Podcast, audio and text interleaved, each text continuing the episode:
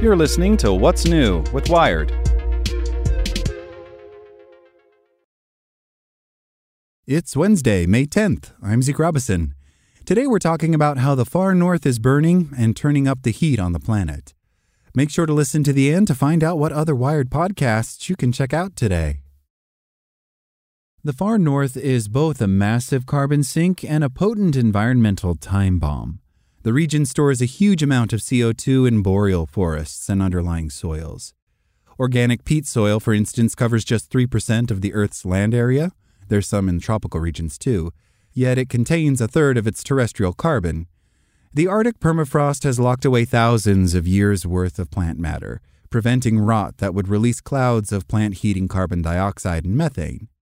But in a pair of recent papers, scientists have found that wildfires and human meddling are reducing northern ecosystems' ability to sequester carbon, threatening to turn them into carbon sources. That will in turn accelerate climate change, which is already warming the Arctic four and a half times faster than the rest of the world, triggering the release of still more carbon a gnarly feedback loop. In fact, over 100 wildfires are burning across Alberta, Canada right now, forcing nearly 30,000 people from their homes, an unprecedented situation in the region. The annual area burned in Canada has doubled since the 1970s, says Mike Flannigan, a fire scientist at Thompson Rivers University. He wasn't involved in either of the new studies. A warmer world means more fire, he says.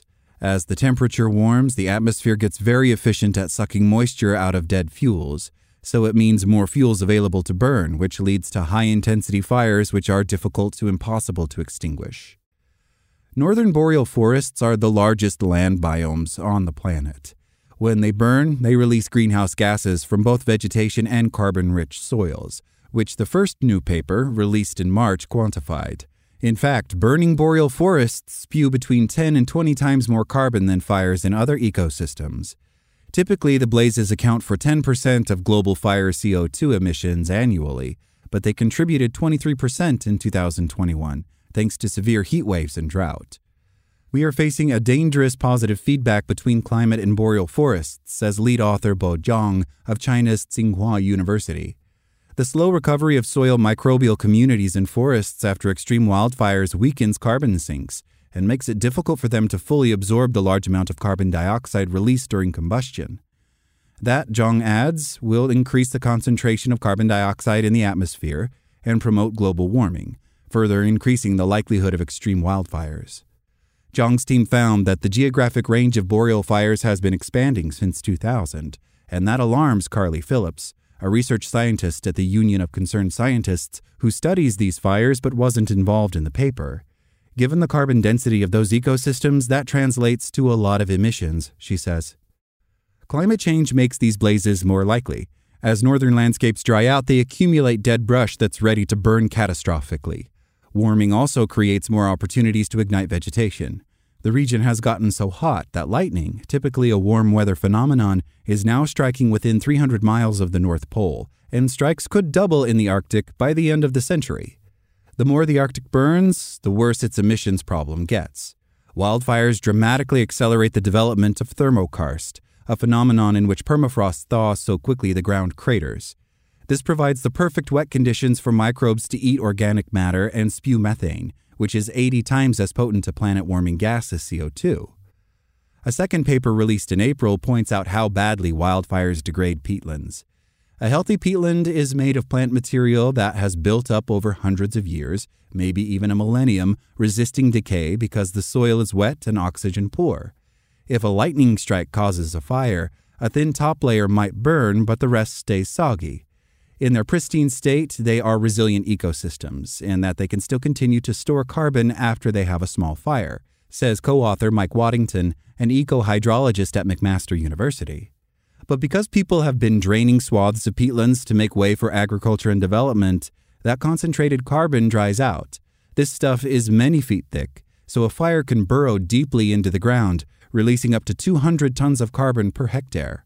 For perspective, a car emits 5 tons a year.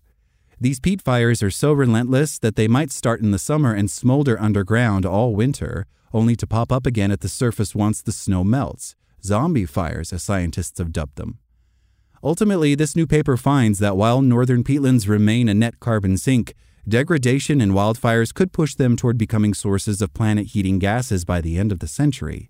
We were quite shocked that by 2100, it's not looking like we'll have any sort of peatland carbon sink of any sort of significant size, says Sophie Wilkinson, a wildfire scientist at the University of Toronto and the paper's lead author.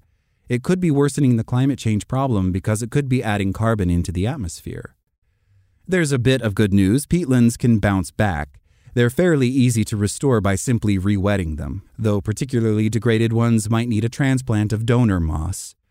Peatlands are essentially the world's simplest and most abundant carbon capture devices if we just take care of them, says Waddington.